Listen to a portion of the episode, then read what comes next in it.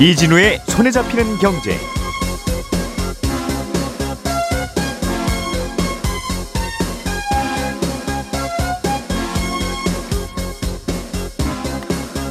안녕하십니까 이진우입니다.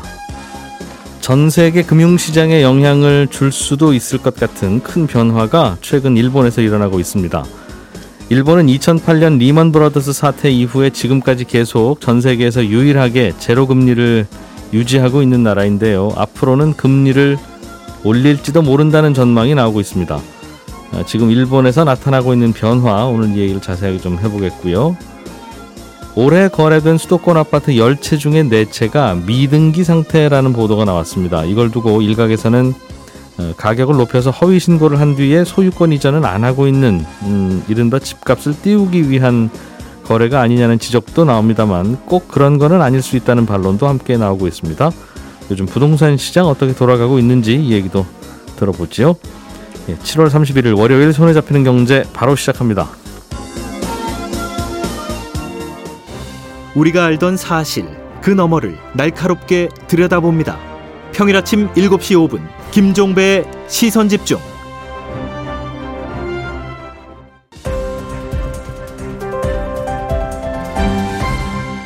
이진우의 손에 잡히는 경제. 네, 오늘 언더스탠딩 안승찬 기자, MBC의 양효걸 기자 두 분과 함께 예, 중요한 경제 뉴스들 정리해 보겠습니다. 두 분 어서 오십시오. 안녕하세요. 예, 오늘은 일본 이야기 먼저 좀 해보죠. 어, 안승찬 기자가 준비해 오신 소식인데 예. 어, 좀 어려운 이야기 같습니다만 중요한 얘기이기도 해서 예. 오늘은 귀를 잘 기울여서 안승찬 기자 설명을 좀 들어볼게요. 예, 네. 일본 통화 정책의 변화가 있다 는 거던데. 어, 좀 중요한 변화가 생겼습니다. 아, 그러니까 지금 이제 현재 상황부터 조금 말씀드리면 어, 말씀하셨던 대로 지금의 일본의 기준금리는 마이너스 0.1%예요. 예, 그러니까 2016년부터 마이너스 금리를 계속 이어오고 있는데 음, 기준금리가 마이너스라는 건 뭐 일본의 시중은행들이 일본의 중앙은행에 돈을 맡기면 어, 이자를 주는 게 아니고 이제 벌금 떼가는 음. 뭐 이런 식으로 운영한다는 거잖아요. 그러니까 중앙은행은 돈 다, 자꾸 가져오지 말고 예, 많이 빌려줘라 뭐 음. 이런 취지인데 근데 여기서 말하는 일본의 기준금리는 중앙은행에 맡기는 하루짜리 금리를 말하는 거거든요. 예. 그러니까 주로 아주 짧은 단기 금리에 주로 영향을 미칩니다. 음, 그런데 일본은 일본이 생각하기에 단기 금리 말고 음. 시중에 장기 금리도 있을 거 아니겠습니까? 10년물, 5년물 그렇습니다. 채권 요, 금리. 요것도 0%에 좀 붙여 놓도록 하고 싶은 거예요. 음, 그래서 일본의 중앙은행이 그동안 어떤 걸 했냐면 일종의 시세 조정 같은 걸 합니다. 음, 시중 금리를 조정한다. 그렇습니다. 이걸 예. 어려운 말로 어 yield curve control YCC라고 하는데 음, 어, yield curve가 뭐 수익률 곡선이라는 뜻이니까 시중 금리가 높아지면 수익률 곡선이 이렇게 위로 이렇게 올라갈 거 아니겠습니까? 음흠. 그러면 수익률 곡선이 이렇게 위로 올라가겠죠. 그러면 이때 일본의 중앙은행이 돈을 찍어서 채권을 막 사들이는 조치를 취하고 그런 조치를 하는 거예요. 일본 중앙은행이 돈을 찍어서 채권을 막 사들이면 예, 시중에 채권은 줄어들고 돈이 늘어날 텐데 그렇습니다. 미국에서 하는 양적 완화가 그거랑 비슷한 느낌이 드는데 네. 근데 이거는 예, 예를 들면 누가 돈 뭉치를 들고 와서 계속 뭘 산다고 생각해 보세요. 그럼 예. 그 가격이 오르겠죠. 채권을 계속 사주는 거니까 채권 가격은 오릅니다. 예. 근데 채권하고 금리는 반대로 움직이니까 음. 그러면 일본의 시중 금리는 계속 떨어질 거 아니겠습니까? 네. 그러니까 일본 중앙은행이 기준 금리를 마이너스로 해놓는 거 이건 뭐 그대로 하고 여기에다 음. 더 나서서 시중 금리까지 돈을 막 써서 네. 금리가 올라가지 않도록 0% 근처에 묶어두도록 아주 노력하고 있는 게 음. 지금 말씀드린 yield curve control이라고 하는 건데 지금까지 그걸 해왔다 이거죠 일본이. 네. 그렇습니다. 지금도 하고 있고요. 음, 그전 세계에는 다들 뭐 재작년까지만 해도 다 제로 금리였는데 예. 제로 금리였지만 다른 나라들은 장기 금리는 제로가 아니었는데 음. 일본이라는 나라는 장기 금리도 제로였다. 그렇습니다. 일본 은행이 방금 말씀하신 이 yield curve control이라는 걸 계속 채권을 사, 억지로 바람에. 사니까 마치 주식 시장에 시세 조정하는 거하고 굉장히 비슷한데 네. 근데 일본 중앙은행도 아무 때나 하는 건 아니고 이것도 기준을 하나 만들어 놨어요. 음. 그러니까 10년 만기 국채 금리가 요 선을 넘어가면 우리가 들어갑니다. 이렇게 딱 허용 범위를 선을 그, 그어 놓은 건데 예. 이거는 잔디 깎기 기계라고 생각하시면 쉽습니다. 그러니까 잔디 깎기 기계를 예를 들어서 5cm로 설정을 해놨어요. 음. 그리고 그렇게 잔디를 깎으면 5cm 넘는 풀은 다 깎이고, 음. 그러니까 5cm 이상은 잔디가 못 자라게 되잖아요. 예. 마찬가지로 일본은행도 10년 만기 국채 금리는 0.5%를 넘으면 깎는다. 이렇게 선을 그어놓았던 거예요. 아, 기준금리만 조정하는 게 아니라 그렇습니다. 10년짜리 장기금리도 예. 연 0.5%를 못 넘게 예. 그러면 이제 시중금리가 절대 0.5%못 넘겠죠. 왜냐하면 그 이상 올라가면 잔디를 깎아버리니까. 음. 그런데 일본 중앙은행이 지난 금요일에 무슨 일이 있었느냐? 요 잔디 깎기 기계의 높이를 1%로 높이기로 한 겁니다. 그러니까 아. 지금은 그 전에는 0.5% 넘으면 다 못 자랐었는데 예. 1%까지 올라가더라도 인위적으로 우리가 채권을 사들이진 않겠다. 음. 이렇게 발표했다는 뜻이고 그래서 예. 이 말은 그 전에는 절대 어, 일본의 시중금리가 0.5%를 못 넘다가 음. 아, 이제는 이론적으로 1%까지는 올라갈 수 있다 이런 뜻이 되거든요. 그래서 음. 사실상 일본은행이 어, 금리 인상을 단행한 것하고 비슷한 거 아니냐 뭐 이런 해석도 나오고 있습니다. 그러면 지금 일본의 기준금리는 여전히 제로금리죠. 물론 예, 마이너스 0.1%. 이 마이너스 0.1인데 예. 음, 이거는 그대로 두고 예. 음, 그런데 이제 장기 금리까지 건드리던 이거는 계속 건드리긴 건드릴 건데 그 건드리는 정도를 약간은 조금 좀 올라가도 예. 음, 가만히 있, 는 걸로 해서 약간 장기 금리를 0.5에서 너무 통제하지는 않고 예. 1까지는 올려보겠다. 그렇습니다. 여기까지는 어. 봐주겠다. 뭐 이런 뜻입니다. 어, 근데 이게 사실은 좀 의미가 있는 게 이 원래 잔디깎기 높이가 예- 예전에는 0.25%였거든요. 음. 근데 이걸 지난 2월에 0.5%로 한 번 높이고 이번에 다시 1%로 또 높인 거니까 일본 중앙은행의 스탠스가 좀 예전하고 뭐 좀 달라진 거 아니냐 네. 이런 평가가 나오는데 아무래도 어, 일본의 물가가 지금 계속 높아지고 있다는 점이 반영이 된 것으로 보입니다. 음. 어, 왜냐하면 어, 일본이라는 나라가 지금 물가 상승률이 지금 3%가 넘어서고 있거든요. 예. 그 동안에는 아우 지긋지긋하게 안 오른다 이러던 나라가 일본이었는데 지금 벌써 15개월째 그 물가 목표치인 2%를 계속 넘어서고 있단 말이에요. 1년 전 물가 대비. 그렇습니다. 예. 또 지금 올해 물가 상승률 예상치를 일본 중앙은행이 지금 뭐 기존의 예상치는 1.8%였는데 이거를 음. 어, 다시 개정해서 2.5%까지는 올라갈 거다. 이렇게 예상치를 굉장히 많이 높였어요. 예. 그러니까 지금 물가가 이렇게 2%로 계속 넘어갈 것 같은 상황이니까 뭐 잔디깎기를 너무 빡빡하게 하지 말고 조금 여유 있게 숨통을 튀어도 괜찮은 거 아니겠느냐? 뭐 이렇게 예. 생각을 한 것으로 보이고 또 일본의 엔화 약세도 좀 영향을 미친 것으로 뭐 분석이 되는데요. 미국은 금리 계속 올리는데 일본은 지금 마이너스 금리 유지하고 있으니까 예. 달러는 강해지고 엔화는 약해지고 이게 엔화 약세 힘이 커질 거 아니겠습니까? 금리 차가 워낙 크게 나니까. 그렇습니다. 그러면 달러가 강해지면 일본처럼 에너지를 수입해다 쓰는 나라는 수입 가격이 계속 높아지는 문제가 생겨요. 네. 그러면 물가가 올라갈 수밖에 없죠. 그러니까 물가가 자꾸 올라가니까 시중금리도 그걸 반영해서 자꾸 들썩들썩 거리니까 음. 이게 잔디가 위로 자라려는 시도들이 계속 일본에서 나타나는 겁니다. 예. 그러니까 일본도 중앙은행 그 음. yield curve control 잔디 예. 깎기를 좀 자주 해야 되는 상황이 발생하고 음흠. 그러니까 작년에 일본 중앙은행이 이 잔디 깎기 하는 yield curve control 하느라고 쓴 돈이 작년에만 100조 엔이었거든요. 우리 돈으로 900조 원 넘는 돈을 찍어서 채권을 매, 매입했다는 뜻이고 그럼 900조 원어치의 채권을 사들였다. 그렇습니다. 사들였다. 예. 그러니까 이게 채권 매입이 많아지니까 일본 중앙은행이 지금 갖고 있는 일본의 국채가 일본 국채 전체 발행량의 50%가 넘거든요. 일본 국채는 일본 정부가 빚내느라고 쓰- 찍은 이른바 차용증이잖아요. 예, 물론 그렇긴 그런 것도 있죠. 음. 어쨌든 근데 이게 시중에서 사오는 것도 있으니까 자꾸 시중에서 일본 국채가 없어지니까 정부는 또 찍고 또 찍고 이제 할 수 있는. 그렇습니다. 음, 그래서 그런- 일본 중앙은행도 자꾸 돈 쓰고 돈을 찍어서 사와야 하니까 음. 이것도 좀좀 무리 좀 힘겨운 상황이 아니었겠느냐 이런 예. 지적도 있고 그래서 이제는 숨통이 조금 트였으니까 잔디 깎기 높이를 살짝 높여서 너무 자주 깎지 말고 음. 뭐 살짝 올라가는 거 정도 그냥 냅두자 뭐 예. 이런 취지라고 할 수 있고요. 에, 다만 이게 이제 일본이 그럼 앞으로 이 일드컵 컨트롤 잔디 깎기 하는 걸 아예 언제 안 하고 이러다가 이제 마이너스 금리도 기준금리도 정상으로 돌리고 음. 과연 그렇게까지 할 것이냐 이게 이제 관건인데 이거에 대해서는 아직은 좀 의견이 엇갈리는 것 같습니다. 음. 0.5% 정도로 잔디깎기 높이를 맞췄다가 예. 그거를 1%까지는 좀 더 올라가도록 내버려 두겠다라고 하는 걸로 조정을 했으면 예. 그거 계속 올린다는 뜻 아니에요? 뭐 올린다는 뜻으로 일단은 그렇게 해석하는 게 상식적이긴 한데 그러다가 이제 기준금리도 올라가게 될 거고.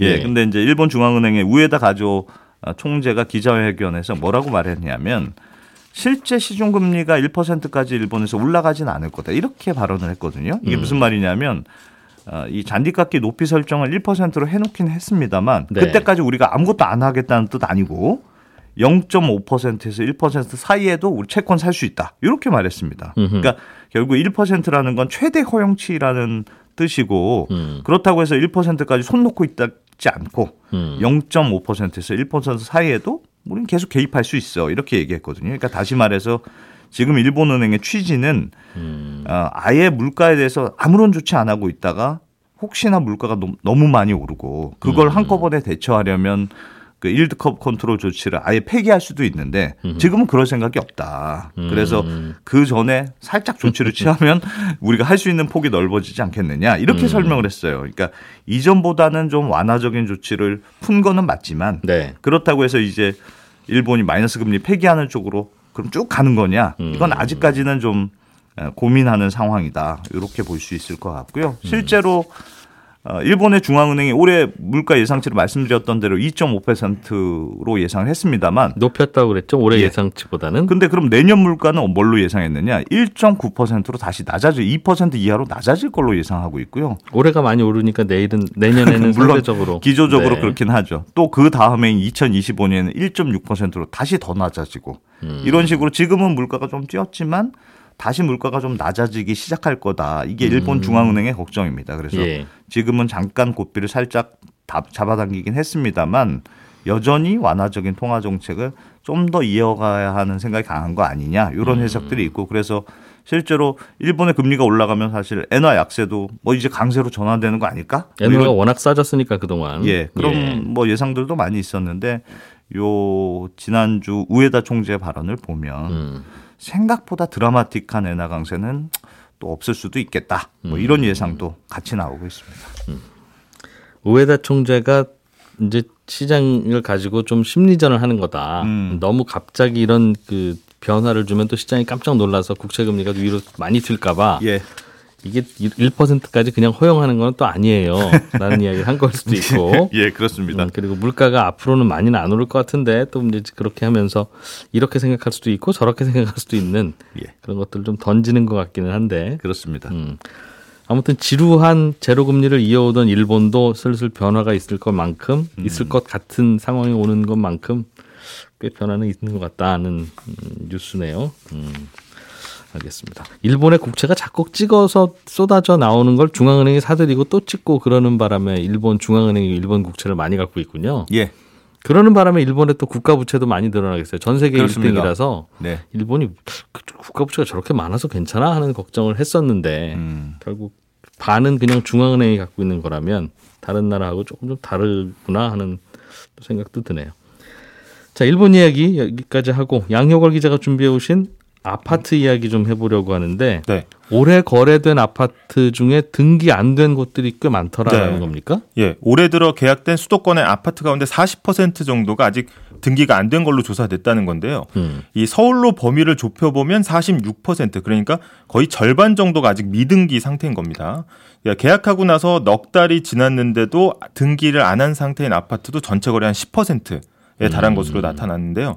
이 아파트 거래를 생각해 보면 일단 워낙 거래 액수가 크기 때문에 계약금을 일단 걸고 계약을 하죠. 그리고 네. 날짜에 맞춰서 중도금이나 잔금을 치르는데 이 등기는 마지막 잔금을 치르고 나서 60일 그러니까 두 달 안에 이루어져야 됩니다. 그런데 음. 이번 조사 결과를 보면은 어, 올해 이루어진 아파트 계약의 상당수가 아직 등기를 완료하지 않았다는 겁니다. 음.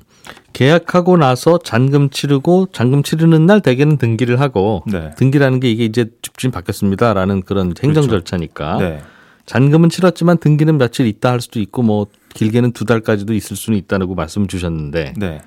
어 이게 왜 이런 일이 벌어져 원래 이래요 원래 지금 계약하고 나서 등기 안 되는 거는 계약 네. 날 하는 건 아니니까 당연한 건데 일단 잔금을 치르는 기간이 좀 길어진 면도 있고요. 예. 일단 이번 등기 여부를 바라보는 시각에 따라서 조금 이제 해석이 다르게 나오고 있습니다. 그러니까 음. 정부는 그러니까 주요 단지별로 가격을 허위로 등록하고 시세를 띄우는 세력이 있다 이렇게 보고 있는 거거든요.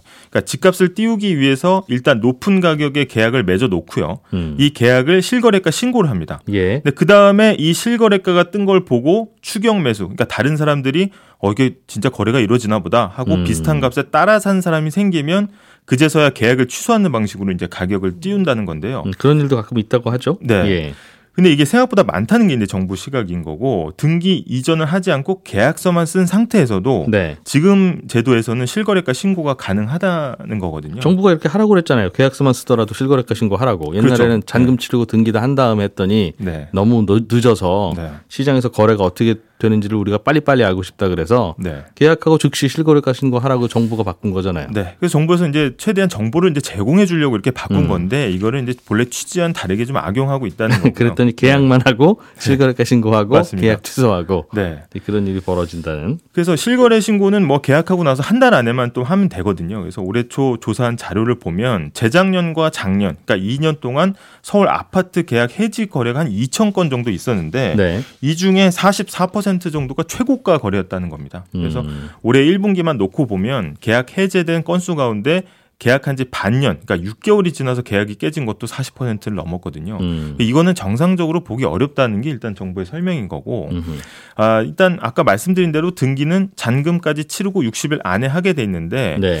사실 두 달 안에 해야 되는데, 통상 이제 잔금일을 계약일로부터 한 두세 달 뒤에 잡는 거래가 많다는 거거든요. 네. 그러면 두 달을 이제 그 기간을 다 더해도 넉 달, 그러니까 4개월이 지나도록 등기가 안 된 아파트는 이건 좀 이상한 거 아니냐. 음. 이 시세 띄우기성 거래일 가능성이 크다. 네. 정부는 이렇게 보고 있고요. 음. 그다음에 부동산 거래 특성상 이게 거래가 막 주식처럼 막 수백 건 수천 건씩 막 실시간으로 일어나는 게 아니기 때문에 네. 띄엄띄엄 있는 거래에서 이게 가격이 진짜 오르고 있는 건지 내리고 있는 건지 알기가 굉장히 어렵습니다. 그래서 아, 실제로 요걸 악용하다 보니 신고가 하나만 뜨면 아 이게 이 실제 이제 음. 거래 가격이나 이렇게 믿어버리는 거고요. 그래서 어, 가짜 실거래가가 진짜 실거래가를 끌어올리는 그런 음. 효과가 아, 있다는 겁니다. 그러게요. 이거는 그러니까 등기 다 치고 나서 신고하세요라고 하면 정보가 너무 늦고 네, 그렇다고 계약만 하고 바로 신고하세요라고 하면 이제 이런 일이 가끔씩은 벌어지니 네, 가격 띄우기 위해서 계약만 하고 어 신고 실거래가 신고는 하고 네, 또 이게 취소하는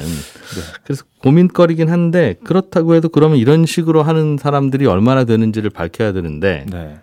계약한 아파트 중에 40%가 아직 등기가 안 된다는 건 엊그제 계약한 아파트도 아직 단기 등기 안 됐을 테니까 네. 그것까지 다 포함한다고 하면 좀 과장된 주장은 아닙니까? 그렇죠. 그래서 이제 이 46%라는 게 이게 다 허위 계획이냐 이렇게 네. 볼 수는 없다. 이게 이런 현장에서 이제 목소리들이 나오고 있고요. 음. 아, 정부에서도 넉 달을 기준으로 판단은 하고 있지만 사실 뭐 법조문에 뭐 잔금은 계약 이후 몇 개월 안에 해서 등기를 무조건 해야 된다 이런 규정도 없거든요. 그래서 네.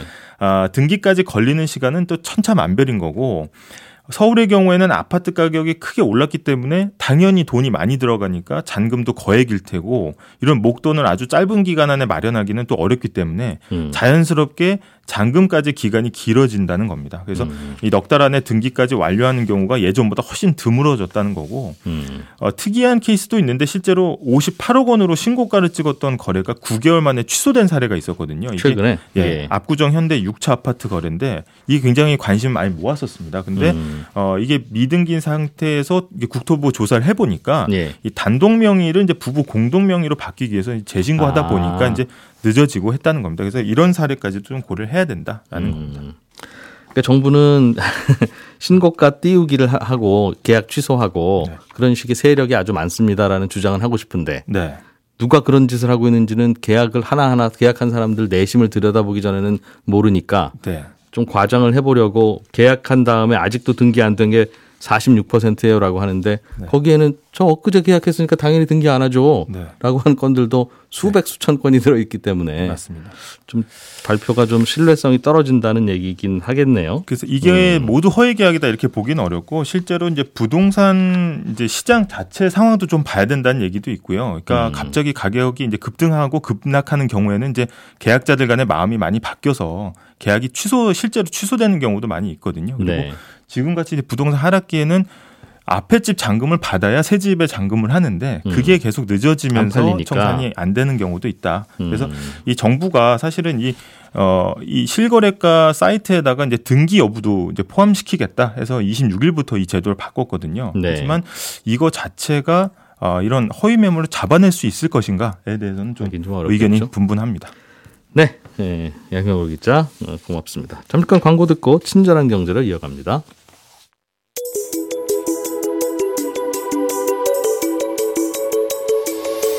경제를 생각하는 사람들의 즐거운 습관 이진우의 손에 잡히는 경제를 듣고 계십니다.